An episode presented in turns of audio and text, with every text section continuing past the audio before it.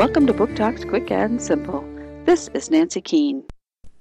Imagine you and a friend are playing outside and you discover a mysterious device with a big red push button. What would you do?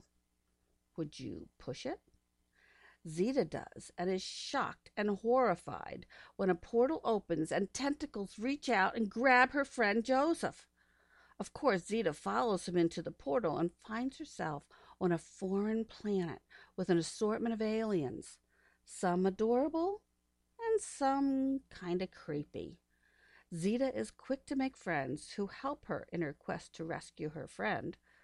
The search for Joseph is filled with rollicking adventure, clever creatures to tickle your imagination, and silly antics to make you giggle. Zita refuses to give up on her friend and you will refuse to close this graphic novel until you have read and examined every page.